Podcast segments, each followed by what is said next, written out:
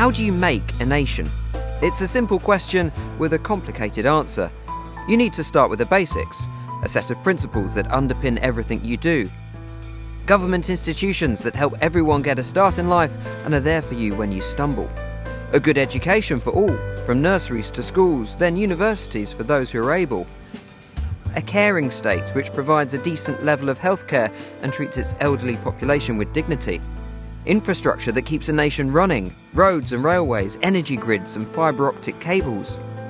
Nations need a sense of community, whether that's public spaces where people can gather, neighbourhoods which encourage friendliness, or the feeling of solidarity at moments of crisis and celebration.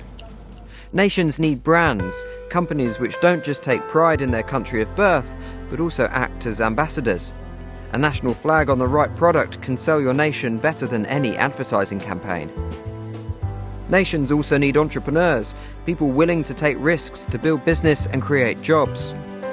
The most important thing to remember is this the answers are already out there. There is no wheel to be reinvented.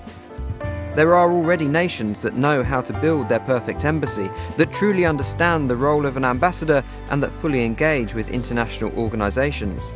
There are already nations that have rethought their armed forces for the 21st century, from the kit to buy to the training courses their troops require.